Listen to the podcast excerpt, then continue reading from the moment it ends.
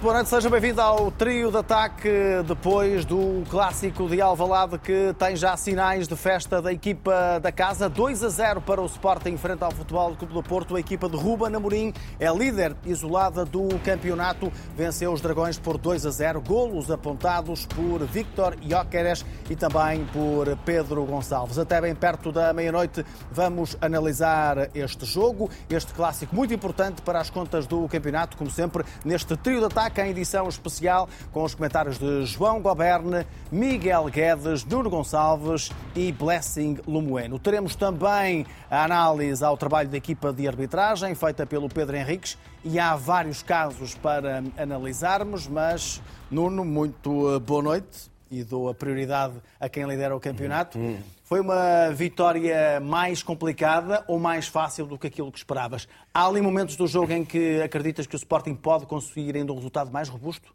Boa noite a todos, boa noite lá para casa. Um, sim, o jogo, o Sporting fez aquilo que normalmente tem feito. O Sporting tem sido este ano uma equipa muito bem organizada, com uh, saídas de muito critério. E o que aconteceu hoje foi uma equipa muito rotinada, ou seja, ainda que tivéssemos tido o azar da noite de termos perdido Sebastião Coates, eu acho que o Eduardo Quaresma entrou a saber perfeitamente bem aquilo que tinha que fazer, muito motivado. eu acho que também deve ter sentido, eu estava a ver o jogo aqui no estúdio, não pude ver com, ouvir com o som do estádio, mas creio que a cada corte que fazia deveria sentir o peso uh, do apoio do público, porque sentiu-se que, que, que, havia ali uma excitação Sim. por ajudar um jogador que é muito querido na massa associativa do Sporting e que infelizmente não tem conseguido dar um, o contributo que, que, que, muitas vezes ele merecia, mas também quando, quando é chamado muitas vezes não tem cumprido. Hoje cumpriu a 100%. Portanto, o Sporting tem, é uma equipa que tem jogado ultimamente muito rotinado, muito rotineiramente. Um, mesmo contra o Benfica, ainda ontem o Miguel Guedes falou disso, da primeira parte que o Sporting fez, sobretudo a primeira parte do Sporting fez com, com o Sport Lisboa e Benfica, não foi muito diferente do que o Sporting fez hoje aqui. Um, ainda que hoje tivéssemos talvez algumas mais oportunidades, o que eu senti foi um Porto muito nervoso, muito à procura uh, do erro do adversário, ainda que tivesse bola sem, sem conseguir ferir o Sporting. Eu creio que o primeiro remate é aos 41 minutos uh, da primeira parte. Um, e o que acontece depois é que o Sporting, marcando relativamente cedo, 11 minutos, 11 minutos fica com alguma margem. Podíamos ter um, aumentado a vantagem antes do intervalo. Eu acho que o gol que foi anulado ao Sporting é um hino ao futebol, é um hino a quem gosta de, de, destes momentos que o futebol às vezes nos brinda. Estás a falar um jogador, do, da, da, jogada um, do um jogador Quaresma que, um jogador que acorda hoje de manhã a pensar que vai ser uh, suplente não, não, não utilizado, vai cortar uma bola do lado contrário onde ele tinha que estar e faz o corredor e, e faz uma assistência para golo. Um, e ponto, até se emocionou. Ao ponto de levar às lágrimas, não só ele, mas também adeptos. De, de, portanto, nós que gostamos de futebol, gostamos deste tipo de lances. E depois foi anulado, um, acho eu, por, uma, por, um, por, um, por, por um toque, supostamente, no, no defesa do Futebol Clube do Porto. Eu não vejo toque, mas felizmente, eu digo felizmente, a época do Sporting não vai ser prejudicada por esse erro. Nós continuamos a ganhar, cimentámos depois a, a diferença de golos e saímos daqui felizes porque puxámos por isso. Fizemos por ser felizes, o Sporting jogou melhor um, e quando é assim, tudo acaba bem. Portanto, uh, saímos para esta jornada a, a, precisar de ganhar e foi isso que o Sporting fez, uma vez mais a jogar em casa. Uh, oito jogos, oito vitórias. E é isso que o Sporting tem que fazer sempre. O Sporting não pode partir para estes jogos com medo, não pode partir para estes jogos a acreditar que a estatística ganha jogos. O Sporting tem que entrar para estes jogos a querer ganhar. E, aliás, se formos a ver o percurso de Ruben Amorim contra Sérgio Conceição, ainda que haja mais derrotas do que vitórias, há muitos empates, há muitos jogos a serem perdidos por uma unha negra, hum, alguns com um ou outro erro que podem ter, podiam ter sido influenciáveis, podiam ter influenciado o, o resultado final. Portanto, saímos hoje daqui com uma vitória justa, e uh, nada está a ganho, obviamente, até porque a vantagem, quer perante o Benfica, quer perante o Braga, quer perante o Futebol Clube do Porto, é como eu disse também ontem no programa, é nula, não é nada. Uh, no futebol moderno, um ponto à frente, dois pontos à frente, até, até os quatro, cinco pontos à frente, nada está a ganho. É continuar assim, continuar a trabalhar, passar o Natal um bocadinho mais feliz, mas cuidado, porque o próximo jogo é uma deslocação difícil a Portimão. E é assim que o Sporting tem que, tem que encarar jogo a jogo e fazer o melhor que pode. Miguel, boa noite. O Porto, com esta derrota, fica a três pontos da liderança e do Sporting. Como dizia o Nuno, não é uma desvantagem eh, que possa preocupar em termos de contas finais. A verdade é que o Porto, este ano, eh, já tem três derrotas na Liga, igual ao registro já do ano passado, ainda não terminou a primeira volta. Uhum. Também perdeu na Supertaça frente ao Benfica, ou seja, são três derrotas na Liga, mais uma derrota na Supertaça. Está fora o... da Taça da Liga. Está fora da Taça da Liga. Eh, o Porto está a falhar nos clássicos esta temporada, que é algo que não acontece muitas vezes. Porquê é que isto está a acontecer? Bom, boa noite. Boa noite. Uh, sobretudo para o Nuno. eu gostaria de dizer que o Porto uh, não parece ter entrado neste jogo. Isso é. Hum, parece que não jogamos este jogo. Isso para mim é uma coisa que, que me magoa, porque o Porto tinha aqui a oportunidade de saltar para a frente da, da Liga. E, e, e, verdade seja dita que sofre um gol cedo. Eu tinha dito ontem aqui no trio de ataque, uma, dizer, uma, quase uma verdade lá para Alice, mas nestes jogos eu acho que é particularmente decisivo. A equipa que entrasse melhor no jogo ganhava uma vantagem suplementar, porque na realidade, uh, sobretudo sendo o Sporting, porque o Porto não tem nesta altura, perante o que já mostrou no Campeonato Nacional, não tem uma grande capacidade de reação à perda. Pelo menos nos jogos, nos jogos grandes uma vez numa situação difícil, uma equipa tem alguma dificuldade em encontrar o tónus ou se calhar o equilíbrio, ou se calhar a qualidade para poder fazer essa diferença. Coisa que aconteceu em muitos jogos do Campeonato Nacional no início, que nos lembramos, com algumas reviravoltas, mas sempre com equipas ditas mais, uh, teoricamente, mais, mais fracas. Com resultados sempre muito magros. Uh, o, Porto sofre um golo, entra bem no jogo, até percebe-se que está ali para o disputar, como sempre é panagem das equipas de Sérgio Conceição, mas aos 13 minutos um golo muda, muda o cariz do jogo e o Porto não conseguiu ainda assim, apesar da posse de bola, nunca conseguiu pôr em perigo uh, a baliza do Sporting e, e, de facto, o remate no final da primeira parte uh, diz tudo. Há um remate no, no final da primeira parte que diz tudo, mas, mas, também há um penalti, julgo eu, por assinalar sobre o Evanilson aos 40 minutos, uh, poderia uh, mudar uh, o rumo do jogo. E, portanto, eu muito gostaria também de ouvir o Pedro Henrique sobre isso, porque me parece que há um empurrão ostensivo sobre o Evanilson dentro da área do, do, do Sporting. Bom, mas não vamos por aí exclusivamente, vamos à incapacidade que o Porto demonstrou para reagir a, reagir a essa perda. A segunda parte não há jogo. Não há jogo para o Porto, há jogo para o Sporting. Mas para o Porto não há jogo, porque independentemente de começar a ser evidente que o Porto não consegue acabar os jogos com 10, com 11, desta vez parece que a expulsão do Pep é evidente Uh, acho que, de facto, o Pep não faz aquilo de propósito no sentido de magoar ninguém, é empurrado, em vez de deixar cair e sacar o amarelo ao adversário porventura, que seria bem mostrado. Aliás, ficou por mostrar, do meu ponto de vista. Uh, o que faz é, é, ter uma reação de chega para lá.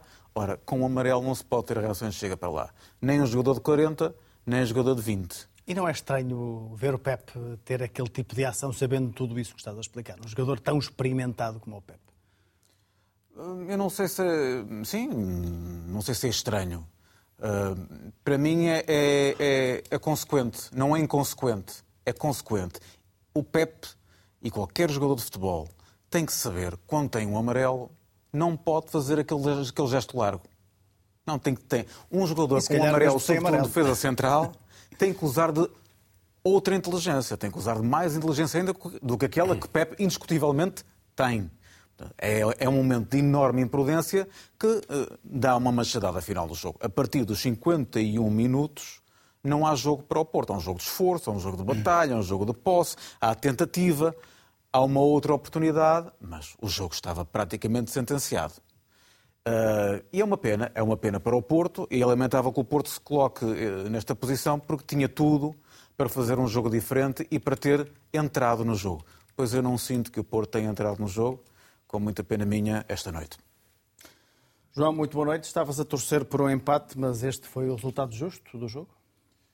Boa noite, boa noite a todos. Um abraço especial ao Miguel, porque perder um clássico é sempre mais difícil. Um abraço especial ao Nuno, porque ganhar um clássico é sempre melhor. Um, ao Blessing não lhe dou abraço nenhum. Um, um, a, questão, a questão aqui é: o resultado é justo? Eu acho que não, porque peca por escasso. porque a diferença de produção entre o Sporting e o Futebol Clube do Porto foi maior do que dois golos de diferença. Relativamente a questões de arbitragem, deixo para quem sabe, para o Pedro Henriques, a minha única questão é esta. Não era preciso tanto tempo para se perceber que o Pep justificou com a atitude que teve um cartão vermelho direto. Atenção, Miguel, não foi segundo amarelo. Portanto, o facto de ele ter um amarelo antes não não não não Sim, serve. O que eu estava a dizer era outra coisa, que é um jogador com um amarelo tem que ter um índice de prudência que não pode, não pode certeza. fazer aquilo, independentemente depois de ser amarelo ou vermelho. Com certeza. E prudência teve, por exemplo, o Ruben Amorim, quando tirou o Eduardo Quaresma, que já tinha um cartão amarelo, e na posição em que joga, habilitava-se a ver o Por segundo. acaso, deixa-me dizer-te só agora, para, sem te interromper mais. Do meu ponto de vista, é um segundo amarelo. Para mim, aquilo não é vermelho direto. Ele não tem intenção, está a livrar-se do jogador, faz um gesto largo, não há intenção de lesionar. Para mim, é um segundo... o resultado seria o mesmo. Acho que o primeiro amarelo, se calhar, até é um bocadinho forçado, mas não vou por aí. Eh, Não me parece vermelho direto, com toda a sinceridade. Relativamente ao jogo, e sintetizando, eu diria que, que foi uma noite francamente boa do Sporting. Ahm, acho que o Sporting hoje ganha um jogador e perde um jogador. Ganha o Eduardo Quaresma, que, que- que com 54 minutos cumpridos esta época, e como o Nuno disse, a acordar como suplente não utilizado e a acabar em titular. Ah, e nesse, nesse particular, ah, não como, como adepto do Sporting, que não sou, nem como antiportista, que também não sou, mas tenho pena que aquele golo tenha sido anulado, porque o miúdo merecia, porque de facto veio por ali fora e, e- e fez tudo aquilo que se pensava que ele não, não, é, não sabia fazer, era, não estava em condições de fazer e ofereceu o golo e tudo isso. Ganhou o Eduardo Quaresma e eu acho que, muito sinceramente, o Sporting hoje perdeu o, o Iócaras porque a jogar assim eh, o mercado de janeiro vai levá-lo para longe de terras. Imagino para a Inglaterra ou para outra coisa qualquer, mas acho que, acho que um, um jogador que jogou como ele jogou hoje, como ele fez jogar hoje, não foi só o gol que marcou, não foi só a assistência, foi, foi de facto uma dimensão de, de- E ele não, é, ele não é um particular tecnicista, não é daqueles que a gente fica a pensar, Epá, como é que se faz este drible? Não é nada disso. Agora, o futebol como dimensão física, como, como, como intensidade, como aplicação, como ve- velocidade, é um prazer ver jogar, jogar o Jóqueres. Finalmente, deixa-me dizer que, que para um clássico, ah, e em função daquilo que se viu, tive pena que não estivesse presente nenhum dos capitães da equipa.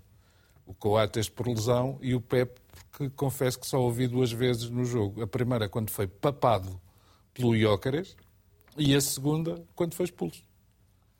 Portanto, eu do Pep e da qualidade do Pep e com a carreira que o Pep tem, espero mais. Para mim, o melhor jogador do Futebol Clube do Porto, ainda assim, foi o Diogo Costa. Embora, embora o Diogo Costa me parecesse mal batido no primeiro gol. Mas isso sou eu que não gosto de ver a bola entrar entre o poste e o guarda-redes. Mas, mas pronto. Mas de resto teve impecável. Achas que foi mal batido o Diogo Costa no primeiro gol? Não, não, sinceramente não acho. Hum, É, é um lance que nós já vimos Jóqueras fazer várias vezes. Sim. E isso é que nós... Mas o Diogo Costa também viu.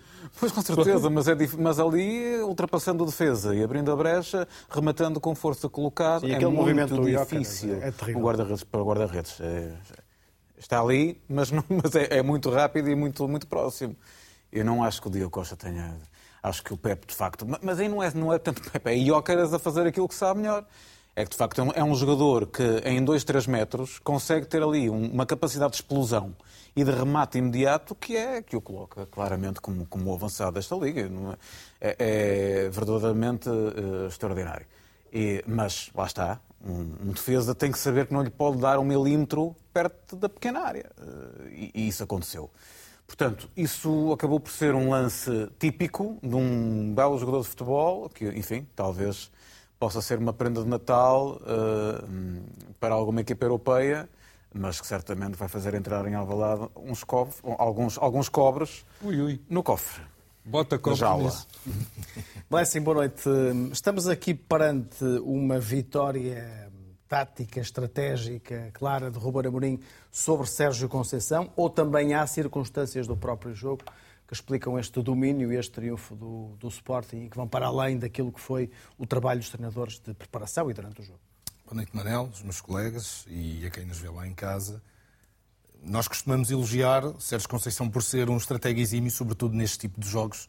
A equipa costuma se apresentar a um nível completamente Sim. diferente. E hoje pareceu-me que foi totalmente o oposto. Aliás, começa na aposta de, em Eduardo Quaresma, não pela exibição que o Eduardo Quaresma fez, mas porque o Ruben Amorim já tinha uma estratégia montada e não quis abdicar dela em função da saída de, de Coates. Portanto, para se manter fiel à estratégia que tinha montado e ao plano que tinha preparado com os seus jogadores, acaba por colocar um jogador um, de pé direito, do, do, lado direito, para poder fazer entrar uh, Jenny Katam. E, Sim. portanto, parece-me que a vitória de Ruben Amorim começa, começa aí. aí. Sim. Um, depois é preciso dizer-se que, uh, claramente, a pressão do Futebol Clube do Porto não pressionou. O Rui Malheiro, aqui na, na antevisão, falava da questão do Uribe entrar um, próximo da, da, linha defensiva quando o Futebol Clube do Porto pressionava. O Uribe não. O, uh... Não, não, o Uribe, ah, quando, okay, quando o Uribe estava no Futebol Clube do Porto, quando, o tinha. Uh, hoje o Eustáquio replicou um pouco esse papel e deixou o Alan Varela com muito espaço nos momentos em que o Futebol Clube do Porto pressionava uh, e o Sporting, durante várias uh, situações, conseguiu encontrar um jogador só Sim. para transportar o jogo a partir daí. E depois, do ponto de vista da pressão do Sporting, também me parece que o Rubén Amorim acaba por surpreender, porque coloca Pote e Edwards a fazerem a pressão aos dois centrais do Futebol Clube do Porto. O Diogo Costa nunca era pressionado era o Gyökeres a controlar o meio campo, portanto, um bocadinho como o Futebol Clube do Porto faz com o Taremi, a baixar um bocadinho mais para controlar ali os dois médios, e dessa forma, quando a bola entrava no Diogo Costa e o Diogo Costa tentava jogar nos laterais, era o Geni a saltar uh, diretamente no Zaidu ou uh, o Mateus Reis a saltar diretamente no João Mário. Sim. Portanto, o Sporting recuperou muitas bolas a partir daí, porque depois o Futebol Clube do Porto muitas vezes jogava direto e os centrais do Sporting foram imperiais no jogo aéreo e muitas das situações que depois foram mal definidas no Sporting, começaram a partir daí o Futebol Clube do Porto esticar, o Sporting recuperava a bola eh, e depois não conseguiu definir mal, daí, como o João disse, o resultado não ter sido um, mais expressivo do que, do que aquilo que foi. Isto até o intervalo. Depois do intervalo, eu concordo claramente com, o Miguel. Um, Pep uh, foi expulso. Pep acaba por ditar depois o, o rumo do jogo e do resultado. Eh, e Sentias ainda... o Porto capaz de reagir, mesmo com... antes da expulsão do pé? É, tá, é, é, é, difícil perceber isso, porque Sim. não tivemos muito tempo para perceber como é que. Como é que ia ser a dinâmica Porto... da segunda parte. Exatamente. E, e, mesmo o Sporting, como é que iria entrar na segunda parte. Portanto, de imediato teve aquele tónico da expulsão do Pepe, eh, muda completamente. Mesmo os estados anímicos, muda completamente. Um, por fim, uh, acho que falta dizer uh, que Ruben Amorim tem esta vitória que me parece bastante contundente sobre Sérgio Conceição. O Futebol do Porto esteve mesmo muito abaixo uh, do nível, uh, mas ainda assim não foi uh, o Sporting que Ruben Amorim quer para o futuro. Ruben Amorim quer um Sporting mais dominador, a ter mais bola, a jogar mais vezes no meio campo ofensivo e, obviamente, nas situações em que têm a linha defensiva escancarada, a conseguir definir melhor. O uh, Joker estava aqui a ver os números dele. Uh, são 18 golos em 19 jogos pelo uhum. Sporting. Esta é a melhor contratação do Sporting nos últimos anos. Sim, o Sporting tem conseguido eh, contratar bem, vender melhor e, apesar de tudo, uh, o, desportivamente evoluir. Ou seja, se formos a comparar os plantéis do Sporting desde a entrada de Ruben Amorim até o dia de hoje, um, ehm, o Sporting tem conseguido manter bons plantéis, apesar da, do, do, descalabro do ano passado, que foi aquela venda do Mateus Nunes a, em vésperas de clássico, curiosamente. Um, e essa época foi realmente mal planificada. A, a, a, a época após o título, onde entra por, por empréstimo o Sarabia, um, o Edwards entra, depois entra, entra, entra em janeiro também nesse ano, portanto, têm sido contratações boas. O mercado de inverno do ano passado uh, uh, foi ótimo, quando entra Diomandé, onde nós estávamos aqui precisamente em estúdio a fazer programa contigo, Manel, e não sabíamos o que é que de dizer, e depois tivemos fontes próximas de quem tinha treinado que lhe dizia que ele sim era jogador de, de, grandes milhões, e só aí é que nós começámos a perceber o valor deste diamante em bruto, que até nós demos a piada de Diomandé era um diamante em bruto, um, e o Sporting ter conseguido uh, contratar bem para depois vender melhor. O Porro foi um exemplo também disso, o Mateus Nunes, o Jóqueres, obviamente que vai ser difícil aguentá-lo a próxima época. o próprio Ilman é uma grande contratação. Eu acredito que em janeiro não sai, não. Eu acho que Quem? Em janeiro não sai. Quem é que não sai? Os Jóqueres em janeiro não sai. Não, não sai. Não sai. Não, não Qual é a cláusula? 100 milhões. Sim. Bom, estaremos. estarás a torcer por fa... isso, não é? Estarás a torcer por saída não, não, não. Eu, eu, eu acho que eu continuo havendo, fiel ao meu sei, princípio. Eu, acho que havendo... eu gosto de grandes jogadores no campeonato português. Gosto mais que esses grandes jogadores estejam no Benfica, como é óbvio. Havendo... Agora, acho que este jogador que eu vi hoje e que tenho visto ao longo destas semanas, 100 milhões, como diria um filósofo do futebol, é pinners. Pois. Vem cá buscá-lo num instantinho. Pois, pois. Eu acho que a venda de Arturo Cabral com uma cláusula mais baixa, eu acho que é possível. Não estou a brincar contigo. Foi uma piada. Uh, ah, um, eu, acho, eu acho que para junho sim, eu acho para junho sim. Eu acho que de, em termos de estratégico, estrategicamente, eu acho que Joker tem, tem dois, dois palmos de teste e não vai sair em janeiro, porque não faz sentido nenhum. Uh, vai haver europeu para o ano, não, não, não faz sentido nenhum. Um, não vai, não vai, não vai sair. Se quiserem gravar esta mensagem e depois pôr, fazer um, um GIF meu, o Joker não vai sair em janeiro. Então, é a minha opinião. Então, então tem que gravar a minha eu vou, também, eu vou a dizer que ele sai. Pronto, publica, publica. Eu acho que ele não sai em janeiro. Fica responsável Fica não sai, não sai, não sai, não sai em janeiro. Fica responsável por isso. Não sai em janeiro. É mais um Benfica Depois, outra outra das coisas que eu, que eu começo a perceber é que as nossas equipas adversárias, apesar de, sobretudo o Benfica, ter muito mais dinheiro para gastar, não têm acertado muito. Sim. De vez em quando, quer dizer, não podemos dizer que não tem acertado muito, quando no ano passado vende o, o argentino, o Enzo. Uh, o Enzo, depois do, mas lá está, Mundial em dezembro é diferente do Mundial uh, Europeu em junho. É essa que eu acho. Acho que valorizou-se muito por ter sido campeão do mundo. Uh, o próprio Otamendi é uma excelente contratação para o Benfica, o próprio Di Maria, quer dizer, o Benfica tem feito boas contratações. Mas nesta ideia de comprar, não muito caro, para o que eles valem, usá-los QB e depois podê-los vender por mais, acho que o Sporting tem feito isso melhor. O, inclusive o Futebol Clube do Porto, que era, uh, que era um gênio a fazer uma coisa dessas, buscava jogadores baratos, sobretudo no, no, no mercado de Latinoamérica. Eu acho que a última grande contratação foi Luís Dias, Uribe, mas depois dessa fornada. Um, não tem vindo grande coisa. Deixa-me só, deixa só, só, só para o rapaz não levantar voo. Sim. Ruben Vinagre, Slimani, Fresneda. Enfim, não acertam sempre, não é? Um, Acontece. Parece aquele comentador do Benfica que, disse, que de uma vez disse assim: o Pote, o Nuno Santos e o Fedal entram num bar. E esqueceu-se de dizer, e no final são campeões. Não, não, está bem, mas, mas quer dizer. O Ruben Vinagre está emprestado, a, a, a, esperar por melhores dias. Um, o, o Fresneda está lesionado, não sabemos. Um titular do Sub-21 de Espanha Mal não é de certeza. Teve algumas, teve algumas Mal não é de certeza. Antes, é? Vamos esperar que os jogadores joguem. O Slimani teve aquele problema de... O Slimani teve o problema de vir... Eh, nunca se, volta, nunca se volta a ser feliz onde já se foi feliz. Em relação ao jogo de hoje, eu só queria... do só queria... o Sporting foi muito boa. Sim, foi. A primeira foi ótima, primeira, mas depois já sabemos que é um jogador completamente diferente. Sim, claro.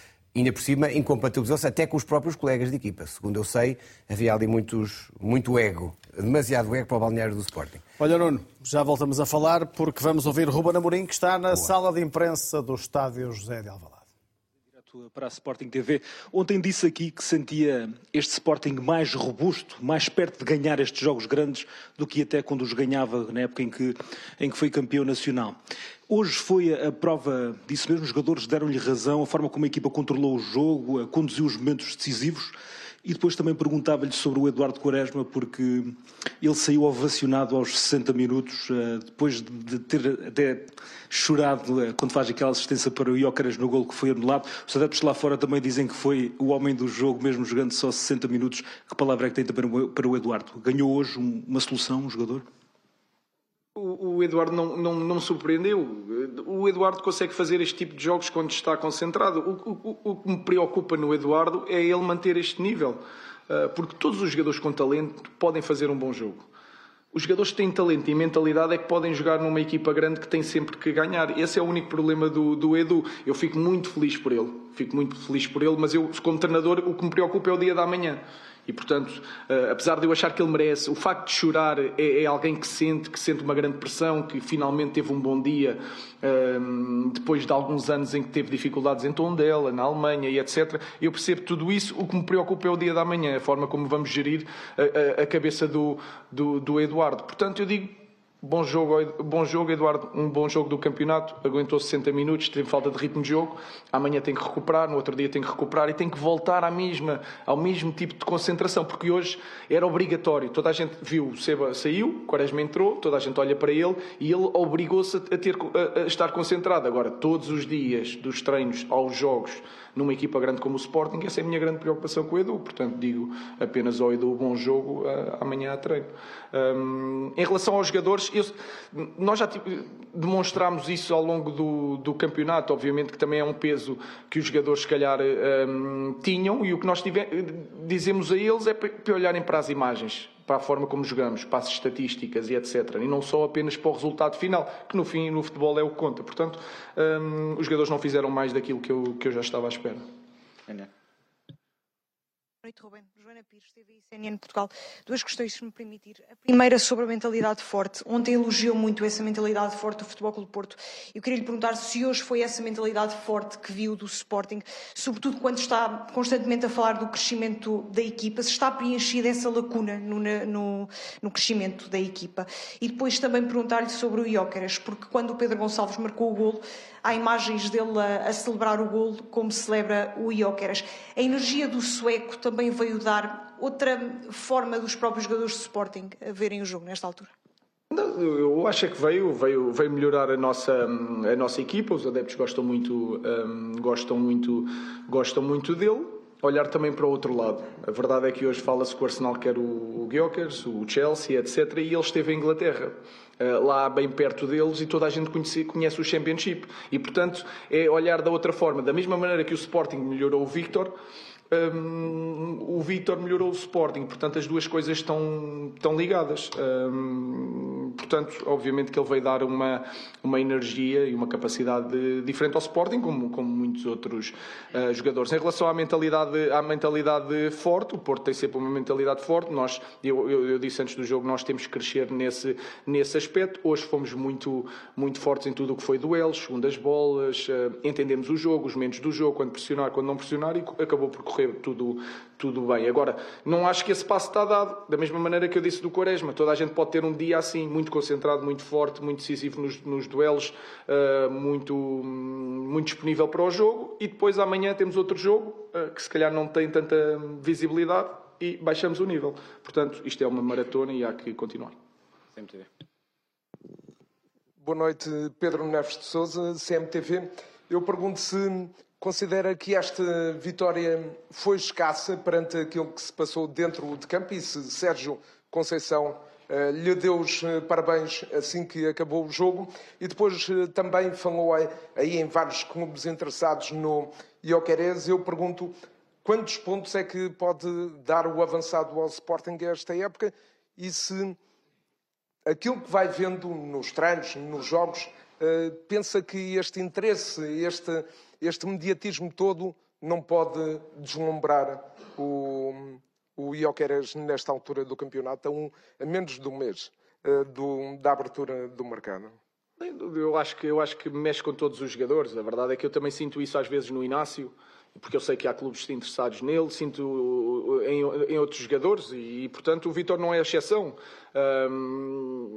Com, com, o Vitória, voltando ao, jogo que, não, que já passou, mas voltando ao Vitória, acho que o, o Vitor deixou o jogo correr um bocadinho e, portanto, é aquilo que eu digo. Às vezes nós não podemos relaxar e isso pode ter algum impacto, não sei. Uh, portanto, é, é, o tal da mentalidade. Concentrar-se em todos os jogos.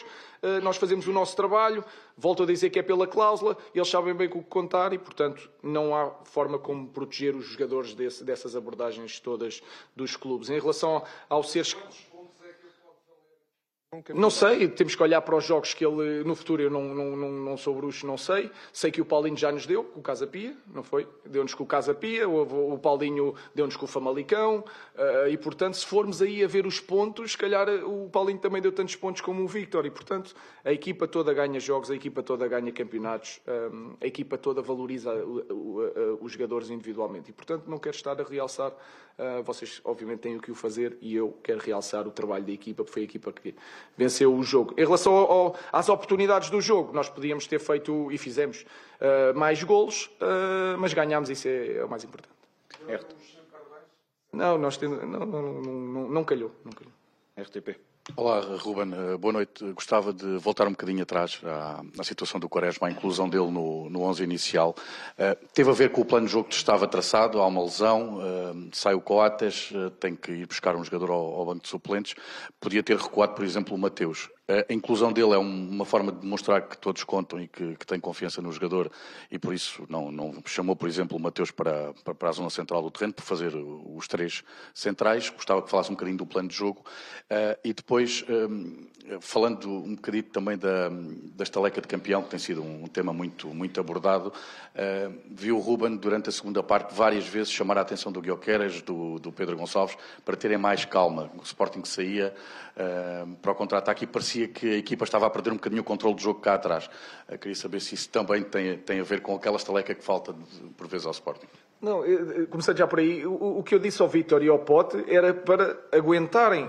A pressão era, era alta do Porto e eles estavam a fazer quase na linha do meio campo. Simplesmente eles tinham que pensar um bocadinho e aguentar, porque um encontra-movimento, aguentar na linha do meio campo nunca haveria fora de jogo. Era a única coisa. Eu queria que eles saíssem, queria que fizéssemos mais, mais golos, porque é a única maneira de, de, ganhar, de ganhar jogos. Foi muito por aí, não foi no sentido de não vão tanto para a frente, foi o contrário. Foi pensar um bocadinho, e vocês viram a segunda parte, que nós com a bola descoberta, alguns fora de jogo onde nós podíamos ter aguentado mais tempo, e foi nessa nesse foi esse o fator da minha, da minha, do meu sinal para eles pensarem melhor o momento de, de soltar a bola e de, até de arrancar para, para as transições. Um, em relação ao plano de jogo, nós fizemos um, um, um trabalho tático durante dois dias. O Seba lesiona-se no último momento do treino. O Quaresma passou o tempo todo a fazer trabalho tático junto ao Osman, que era ele que ia lá jogar. Sabia tudo. Depois, para não, se fosse o Reis, tínhamos que alterar várias peças para dentro. O, o, Inácio passou o jogo não muito a ir à linha, mas muito por dentro. E o Reis aí muito por dentro não tem as mesmas capacidades do, do, do, do Inácio. Portanto, mudámos jogador por jogador. O Osman sente-se confortável uh, no meio e eles estão lá para, para jogar. E eu não tenho dúvidas do, do, da capacidade do Quaresma. Uh, agora, volto a dizer, é o dia da manhã que me preocupa. Portanto, o que, o que foi, foi um plano de jogo onde saiu um, entrou outro, para não se mudar tudo aquilo que treinámos, porque com tudo o que se passou, com tudo o que se disse, que nós não ganhávamos estes jogos, eu chegar um dia sem treino e mudar as peças todas porque um saiu, ia fazer a quanto a mim a e, portanto, foi essa a escolha. Ruben, olá, Nuno Luz. Uh, o Sérgio Conceição disse há instantes na flash interview que das vezes que jogou com o Sporting esta foi a vez que o Sporting teve mais dificuldades. Eh, eu gostava de saber qual é a sua visão sobre, sobre isto e também disse que, pela festa que o Sporting fez, parece que o campeonato acabou hoje e as contas fazem sem maio. Eu também concordo, não? As pessoas estão contentes. Hum, o Sérgio Conceição, depois de perder, já falar já é bom, portanto, não vamos estar aqui a, a, a comentar as, as, as, palavras do Sérgio. Já, já, sabemos que ele também, quando perde, eh, é assim, explosivo, e, portanto, eu não vou estar a comentar as palavras dele. Uh, acho que a equipa fez um bom jogo, mas concordo complet, completamente com o treinador do Porto. Isto é mais um jogo de campeonato, é, deve ser encarado como um dia normal. Uh, temos que seguir em frente. Últimas questões, Bruno. Boa noite, Rubem Amorim, Bruno Andrade. É, se me permite pormenorizar um pouco mais a questão do Quaresma, você usou a expressão o dia de amanhã, eu vou trazer um pouco para o dia de hoje. É, você sentiu necessidade de ter uma conversa com ela antes da partida, até pela mudança ter sido feita quase que, que de surpresa?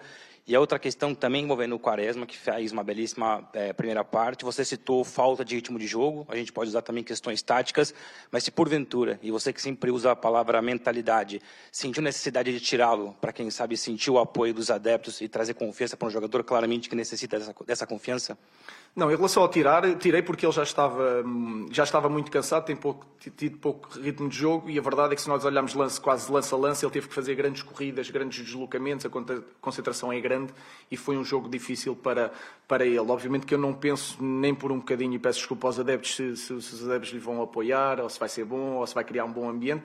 Simplesmente foi uma, uma alteração tática, ele tinha acabado de levar amarelo, Uh, jogou se calhar com o jogador que estava em melhor forma no Futebol Clube Porto e essa foi a ideia, não foi, não foi para, para ter uma, uma um, ovação. Nós tivemos uma conversa com ele porque conversa de dois minutos num quadro a dizer o que tipo de posicionamento a relembrar e ele foi dizendo tudo, tudo. Eu perguntei-lhe se ele sabia o que tinha que fazer, ele foi-me dizendo tudo o que nós treinámos e portanto foi durou dois minutos a conversa com ele e ele soube apenas de, de manhã. Record. Olá, boa noite, Ruben. Uh, aproveitava para lhe perguntar, já falou, já concordou com o Sérgio Conceição que de facto acaba em maio. Se de facto o mais difícil está feito, que é chegar à frente e agora fazer o que os, o que os outros adversários fizeram nos últimos dois anos, que é obrigá-los a correr atrás do Sporting. Uh, e também aproveitava para lhe perguntar exatamente o que é que aconteceu com o Coates, então, se for possível dar alguma informação. O Coates esteve no último, quase no último lance do, do, treino, arrancou e saltou e vai estar, tem uma lesão muscular. E, portanto, vai estar algum tempo um, parado, não sei, não sei quanto tempo. Depois, é só em maio. eu, ainda hoje olhámos para o calendário, olhar para o calendário de janeiro Uh, então, se conseguirmos a qualificação para a Final Four, olhar para fevereiro, isto ainda vai mudar tudo. E, portanto, mais um, um jogo de campeonato e há que seguir em frente, não fazer grande caso disto. TSF, última Boa noite, Tiago Santos, em direto para a TSF. Sendo que esta era a vitória que a equipa precisava num jogo, num jogo grande, depois da forma como o Sporting perdeu diante do Benfica, depois da vitória, da derrota em, em Guimarães, o Balneário precisava de uma vitória como esta, diante do Porto? Eu acho que sim, acho que tem algum, acho que tem algum impacto. Hum, sim, podemos dizer que a equipa precisava de uma vitória assim e acho que foi um, um bom dia para nós. Muito obrigado. obrigado. Conferência de imprensa de Ruben Amorim, eh, também a falar de Sérgio Conceição, dizendo que o facto de ter falado depois de ter perdido acaba por ser bom, não querer comentar as declarações de Sérgio Conceição na zona de entrevistas rápidas. Não sabemos ainda se vai estar eh, na sala de imprensa. Nesta altura, vamos até ao exterior do estádio de Alvalade, Soraya Ramos, acompanhando a saída, acredito, dos adeptos do Futebol Clube do Porto. É uma saída absolutamente em silêncio. Os adeptos estão aqui com um, muito pouca euforia, naturalmente uh, incomodados com o resultado. Agora a começar esta caixa de segurança uh, aqui uh, liderada naturalmente pela Polícia de Segurança Pública, que aqui vem com as diferentes equipas. Ora, também para vos dizer que ao longo do jogo tivemos a informação de que houve mais pessoas identificadas, ao todo pelo menos sete. Acredito que esse número poderá ainda aumentar estão eh, na própria Polícia de Segurança Pública a contabilizar esses dados. Sete pessoas eh, identificadas eh, pelo uso de pirotecnia, quer elementos do Sporting, quer também elementos do Porto. Fazemos um compasso de espera exatamente para que se junte todos os uh, elementos uh, do, das claques do Porto que aqui se vão juntar um, ehm, com esta caixa de segurança. Há uh, de forma diferente esta aproximação do estádio, porque recordo quando aqui chegaram, vieram em grupos, em tranches de algumas centenas de adeptos, diferentes tranches. Agora, no regresso, vão todos em conjunto, são 2.500 os adeptos do Porto que aqui se estão a juntar exatamente para que uh, saiam até ao local onde deixaram as suas viaturas e também os autocarros que vieram desde o norte do país. Dizíamos 2.500 famílias, amigos, vêm absolutamente em silêncio neste momento, aqui acompanhados pelas diferentes equipas da Polícia de Segurança Pública. Neste momento, também, claro, a Divisão de Trânsito já cortou aqui o trânsito nestas artérias adjacentes ao estádio. Também está aqui a Divisão de Segurança, Transportes Públicos, as unidades metropolitanas de informações desportivas, quer de Lisboa, quer do Porto, são os conhecidos por spotters. Alguns deles vieram desde a cidade do Porto, outros também aqui se juntaram e olhava, estava a ver se de facto poderíamos fazer um balanço agora para percebermos também as pessoas que foram identificadas, mas não é possível neste momento. Ora, também aqui com muitos elementos, já foram vendo nas imagens do Tiago MP Costa, muitos elementos da Unidade Especial de Polícia, num percurso de cerca de 800 metros que vai ser feito em Passo Lente. Soraya Ramos e o Tiago MP Costa acompanham esta saída em silêncio dos adeptos do Futebol Clube do Porto. Eh, já ouvimos há pouco Nuno Ruben Amorim, eh, contido na, na, forma como falou da vitória do Sporting, uhum. dizendo que ainda há muito para jogar, sublinhando a importância, mas de alguma forma sendo muito, muito cauteloso, não é nada de muito novo também no Ruben Amorim. Óbvio, eu, eu ficaria chateado até como adepto é que se, se a postura fosse de de basófia, que ele nunca fez. Sim. Mesmo quando levava 12 pontos à frente na primeira época, na, na época foi campeão, sempre disse que isto é jogo a jogo. Portanto, levando um ponto sobre o Benfica, três sobre o Floco do Porto e cinco sobre o Braga, outra coisa não seria de esperar. Mas, uma vez mais, hum, hum, o Ruben Amorim esteve muito bem a falar, a explicar tintim por tintim a utilização de Eduardo Quaresma. Eu estava a falar no início que até falámos isso com o Blessing antes Olha, vou interromper-te porque agora vamos ouvir Sérgio Conceição na sala de imprensa de Alvalade. Olá, boa noite, Mister. Para começar a conferência, peço-lhe uma análise a esta derrota num jogo em que jogou praticamente uma segunda parte eh, com 10 jogadores. Sim, o jogo ficou mais difícil uh, a, partir, a partir desse momento. Uh, eu acho que os primeiros 10, 15 minutos, num ou noutro momento, que tínhamos trabalhado, principalmente da nossa, dentro da nossa missão defensiva, percebendo aquilo que era, que era a equipa, a equipa adversária com bola. não fizemos aquilo que, que estava a trabalhar, pequeno detalhe, estamos a falar quando a bola entrou no corredor lateral e depois serviram uh, o avançado do Sporting na profundidade. Ali tínhamos de ser um bocadinho mais pressionantes, estamos a falar de um detalhe. Agarrámos um jogo depois do, do gol deles. Tivemos muitas vezes no meio campo, no meio campo ofensivo, tivemos a oportunidade do Galeno um, acabar a primeira parte, acabámos por cima, iniciámos a segunda parte por cima e depois há a expulsão do Pepe que dificultou muito aquilo que foi a nossa, a nossa tarefa. Um, mesmo assim não baixámos, não baixámos os braços, não baixámos uh, a equipa não, não nos metemos àquilo que era o nosso terço defensivo, não, acreditávamos que se fizéssemos a gol podíamos reabrir o jogo, mesmo com menos uma, uma unidade em campo, uh, sabendo e correndo o risco de Sporting uh, sair uh, com perigo para a nossa baliza, mas isso, nisso eu não, não abdico dessa coragem em campo, dessa ambição em campo. A mesma que temos hoje depois deste jogo e percebendo por tudo aquilo que se passou que em maio faremos as contas de, de campeão. Sérgio, boa noite, Rafael Duarte, Sport TV. Podia ser mais de, detalhado quando disse que estava a sentir que este seria o jogo mais fácil para, para se jogar? Detalhado porque Obrigado. eu senti mesmo com 10 que entrávamos uh, com alguma facilidade dentro daquilo que era a equipa do Sporting e criávamos dificuldades. Eu lembro-me do lance do Evanilson, do outro do Fran, uh, definimos mal e aqui houve é, um outro momento do jogo em que muitas vezes estávamos numa situação privilegiada para atacar a baliza do adversário e em contra-transição porque perdíamos a bola de uma forma precipitada no último terço, não definindo da melhor forma, não ficando com bola por vezes e aí o Sporting aproveitou e os lances uh, de ataque rápido que tem é através de perdas de bola que da nossa parte uh, não costumam acontecer. Uh, esse foi um outro momento do jogo em que eu não, não gostei tanto. Eu acho, de todos, é a minha convicção, de todos os, os, os anos que defronto, que defronto o Sporting, este, hoje, 11 para 11, isto é o se, não, não estou a dizer que ia ganhar o jogo, mas íamos criar grandes dificuldades ao Sporting, não tenho dúvida disso. Sérgio, o que, o que é que uh, leva daqui? Leva muitas notas para, para falar com os seus jogadores sobre erros que aconteceram ou leva uh, a vontade, o querer da equipa com 10 a lutar até ao fim e não baixar os braços? Nas duas coisas. Uh, há coisas a corrigir, há coisas que temos de trabalhar e evoluir, sem dúvida absolutamente nenhuma.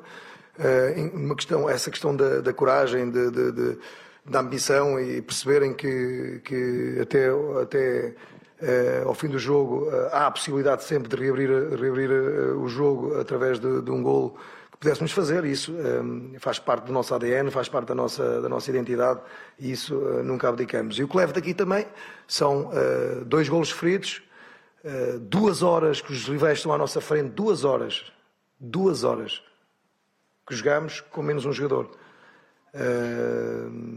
estamos a falar de os dois rivais estão à nossa frente, onde nós viemos jogar à luz e viemos jogar ao Alvalade, uh, jogámos duas horas, duas horas. Façam as contas com os descontos, duas horas que jogamos com menos uma unidade em campo. Uh, mas fomos corajosos, tanto nesse jogo como hoje fomos corajosos. Estamos aqui para lutar, para dar muita luta e depois em maio faremos as contas. Boa noite, Sérgio Tiago Santos, direto para a TSF. Depois da expulsão do Pep, o Porto teve alguns minutos com o Zaidu como central e com o Galeno à esquerda.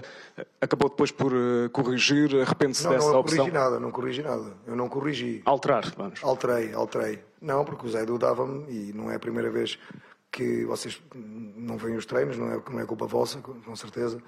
Uh, mas nós trabalhamos diferentes situações uh, na linha defensiva, uh, no setor intermédio, na frente. Aquilo que me dava ao Zaidu como, como central naquele momento, para ter sempre a verticalidade do Galeno, para não abdicar do, do Medi e do, e do Evan Nilsson. O PP também é um jogador que acelera e estávamos com menos um jogador e era importante deixar uh, alguns uh, até o momento em que eu achei que, que tinha que, que tinha que, que trocar, uh, tendo o Francisco e o Fábio Cardoso. Não, por isso eu não corrigi nada, fui alterando consoante aquilo que o jogo me ia dando.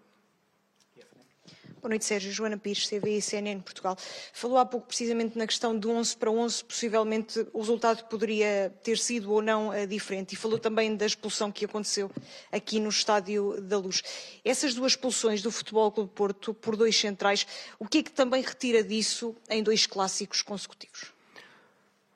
Que que eu retiro? Mas não é, ouça, não é, não é, não é a expulsão. Uh, obviamente que a expulsão originou uh, essa, essa inferioridade numérica no, no jogo durante tantíssimo tempo. Uh, ciúme é discutível, e agora, vendo o lance do Pep, esta, penso que uh, a expulsão é correta. Eu não, não, não vi, não vi uh, o lance ao pormenor, mas vi que, que o Mateus, está, estava, Mateus Reis estava a sangrar, mas houve sempre e há sempre esta provocação enorme. O Pep é um, é um, é um jogador e um homem que nos tem dado tantíssimo uh, e vai continuar a dar. estamos, todos, estamos todos com ele. Uh, a expulsão na luz uh, já uh, depende um bocadinho, na minha opinião, do critério que se tem em expulsar o Fábio Cardoso.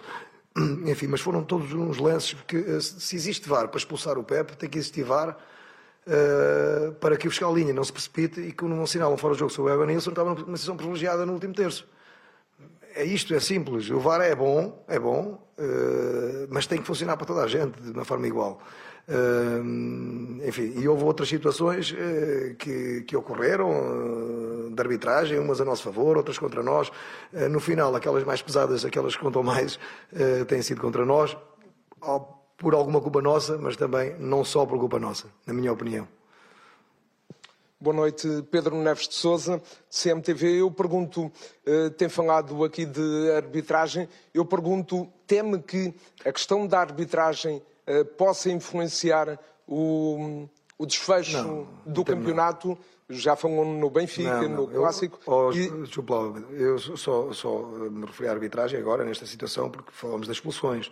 Uh, e aproveitei para, para, falar de uma situação que foi bastante visível ali na, na, no jogo, enfim, de, de, um fora de jogo que, que, foi assinalado de uma forma precipitada, de uma outra situação também, eh, há um lance do Pep que foi perto do banco, eu aí tenho noção de que ele foi pisado pelo Jóqueras, eu, eu tenho essa noção, tenho, estou, estou no enfiamento do lance, eu vejo como vi a, a, situação do João Mário e o quarto árbitro estava a dizer que não se passou nada e foi falta sobre o João Mário, pois o árbitro foi ao VAR. Dessa vez funcionou a nosso favor. Uh, é, é, nesse, é, nisso que eu, estou, que eu estava a falar, uh, entroncando um bocadinho naquilo que foi a expulsão e nas tais duas horas que jogámos com dois rivais estão à nossa frente, com menos um jogador. E... Por isso eu não me quero assentar nada na arbitragem, nós perdemos hoje, o Sporting marcou dois golos, ganhou, parabéns ao Sporting, cabe-nos a nós no resto do campeonato fazer mais e melhor para chegarmos a mais e sermos campeões como nós queremos e acreditamos que vamos ser. Há uma, eh, pegando nessa ideia, disse há pouco e agora reforçou que em maio hum, irão ser feitas as contas de campeão. Claro. Essa é uma mensagem para fora ou para dentro do balneário? Não, não, para dentro eles sabem. A partir do momento em que nós uh, uh, temos este símbolo ao peito, obriga-nos a lutar pelos todos os objetivos que, que, que, estão à nossa frente. Nas provas internas, uma já não podemos estar, por demérito nosso e muito demérito do Estoril, e nas outras vamos lutar por elas até ao final. Uh, isso é, é, óbvio e evidente. E em maio, as contas vão se fazer. Fechamos com o Gonçalo. Olá, Olá Sérgio. Muito, muito boa noite, uh, em direto para, para a RTP. Uh, eh, o Sérgio tem tido muitas dificuldades em constituir a defesa. Já mudou muitas vezes por lesões, por, por castigos, por indisponibilidade dos jogadores por diversas uh, razões. é premente o Futebol Clube do Porto ir ao mercado em janeiro contratar um central ou dois? Será, será uma conversa que, que aí tem com a direção. Este, neste momento, acho que não, Gonçalo, com muito respeito tenho por si, não, acho que não nem penso nisso, confiança total no, no Pepe, no Zé Pedro, no Fábio Cardoso, no David Carmo ficou em casa. Uh, confiança. Agora vamos ver o que, é que, o que é que é possível ou o que é que não é possível. Tá? Ah, Muito obrigado. Palavras de Sérgio Conceição, aqui registadas pela equipa da RTP, pelo Gonçalo Ventura, com uh, também já palavras recolhidas há pouco, as de Ruben Amorim. Estavas a, a, comentar a conferência de Ruben Amorim, peço também um passe rapidamente por esta eh, conferência. Começo já, pelo, começo já pela do Sérgio Conceição, muito calmo, muito sereno. Hum, é muito melhor assim, quando se pode explicar e ainda que não se concorde com tudo o que, o que seja dito. Um, o Futebol do Porto uh, está numa época difícil. Um, e mesmo o próprio Sérgio Conceição, desde que é treinador, uh, nunca, uh, numa época, teve mais do que 7 derrotas, apenas em 19-20, que teve 10 derrotas. Em toda a época. Neste momento, com 24 jogos realizados, já tem 7 derrotas. 2017, 2018, 6 derrotas, 19, 6, 2019, 2020, 10.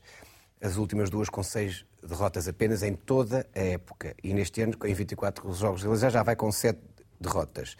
31 pontos uh, uh, uh, na Liga. Há seis anos que não acontecia ter tão poucos a esta jornada. Três derrotas no campeonato é o pior registro desde 2009-2010. 21 golos marcados em, em, em 14 jogos é o pior registro desde 2004-2005. E, como eu disse, sete derrotas na época em 24 jogos é o pior registro desde 72-73. Portanto, nós em maio podemos fazer as contas. Mas que as contas agora estão muito difíceis para Sérgio Conceição, estão.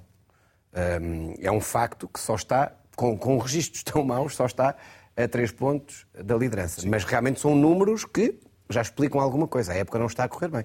Se é por falta de preparação, se é por falta de entusiasmo dos jogadores, se é por, eh, como ele disse na taça da Liga, se calhar tem que ir buscar os da B porque os novos. Aliás, hoje não é convocado para o jogo o Nico, não é convocado para o jogo o Tony Martínez. Isto são sinais claros. É David Carmo, mas isso eu acho, e com todo o respeito, eu acho que David Carmo é uma carta fora do baralho.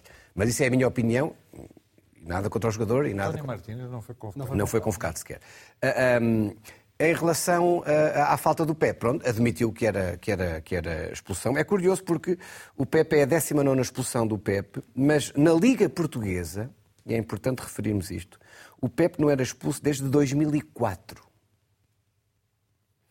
Um, a última vez que foi expulso este ano foi para, uh, foi, uh, para a Supertaça, mas isso não é na Liga. Portanto, a última expulsão do Pepe em, em, em, na Liga Portuguesa foi em 2004. Uh, isso revela também muito do que é Pepe para a arbitragem portuguesa. Em relação à, à, à conferência de imprensa de, do, do Ruben Amorim, estava eu a dizer, aquilo que disse no início, a equipa rotinada.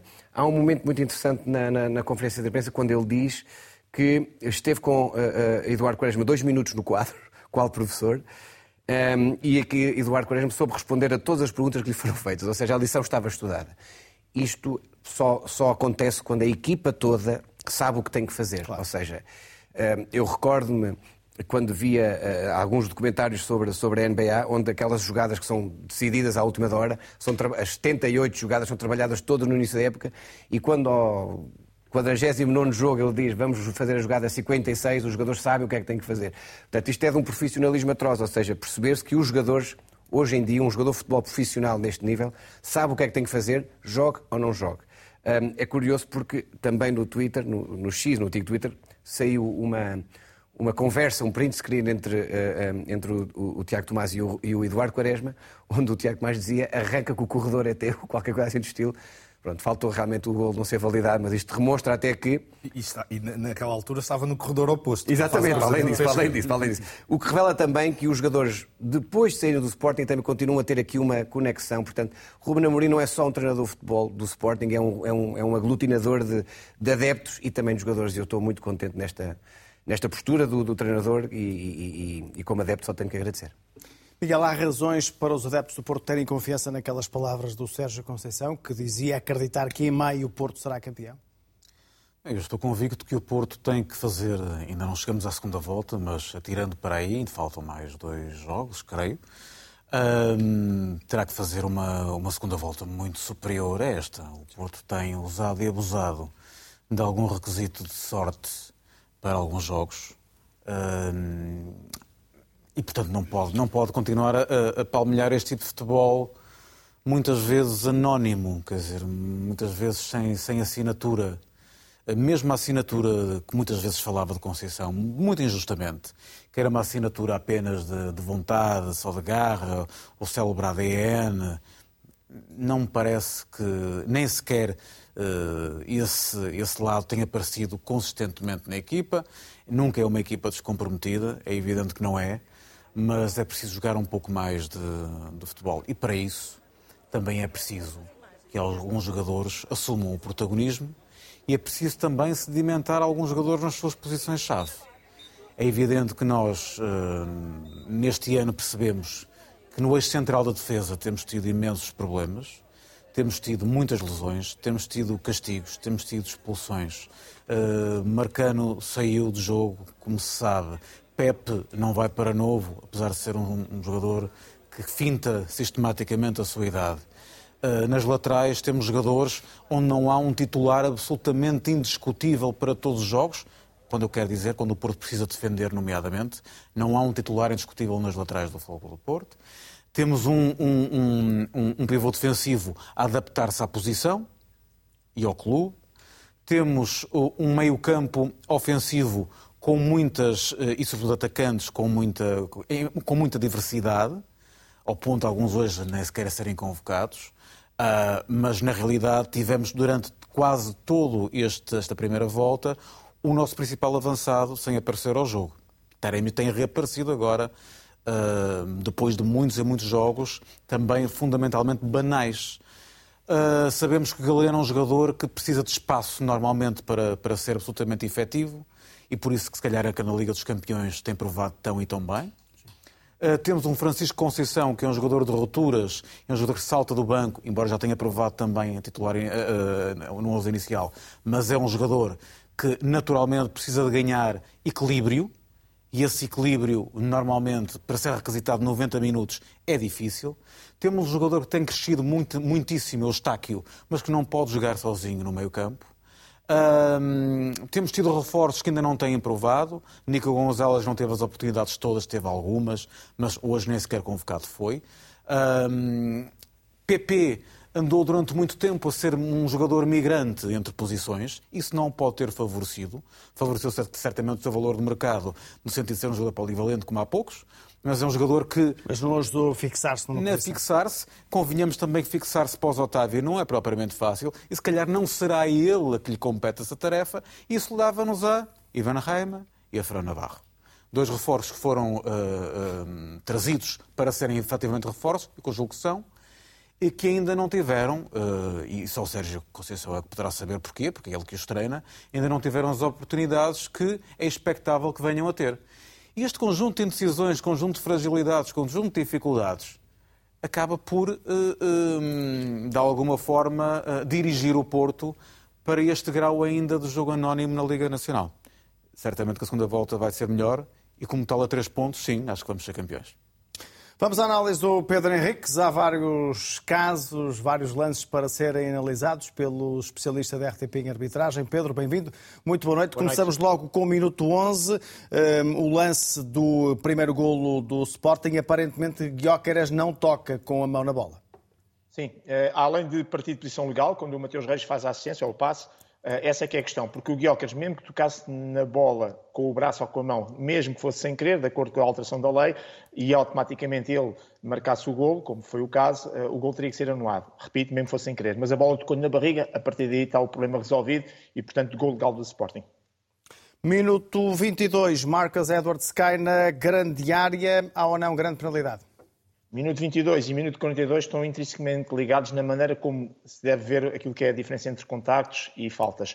O minuto 22, o Edwards faz a finta para o seu lado direito e aparece em grande velocidade o Galeno, que entra claramente em contacto com o corpo. O Edwards deixa-se cair ao sentir exatamente esse contacto, bem decidido, uh, o contacto de corpo é legal, não há empurrão, não há agarrão, não há rasteira e por isso não há penalti neste caso sobre o Edwards. E o minuto 42 é um lance na área do Sporting com o Evan Nilsson. Evanilson está a disputar a bola com o Diomande e o Yulman, quando se aproxima, e portanto, quando há o contacto é de muito perto, se repararem no momento do contacto da perna direita com a zona do glúteo, coxa direita do, do, do Ivanilson, mandei-te já uma fotografia para o teu Sim. WhatsApp até para poderes mostrar, ele está completamente dobrado, ou seja, já está completamente em desequilíbrio. É um contacto, do meu ponto de vista, insuficiente para aquilo que podia ser uma carga incorreta. Portanto, é um lance para mim uh, perfeitamente normal, como é normal, ou como foi normal o contacto anterior do minuto 22, por isso é que acho que estão intrinsecamente ligados, que é a situação de contacto em que não há rasteira, não há empurrão, não há carga incorreta e neste caso até o Ivanilson, é, o contacto é de perto e ele já está completamente desequilibrado no momento em que se dá esse contacto na coxa. Avançamos então para o minuto 45, golo anulado ao Sporting. Uh, por falta de Eduardo Quaresma sobre o João Mário. Foi um lance que levou a uma paragem longa claro. e muitos protestos. Qual é a tua análise deste lance?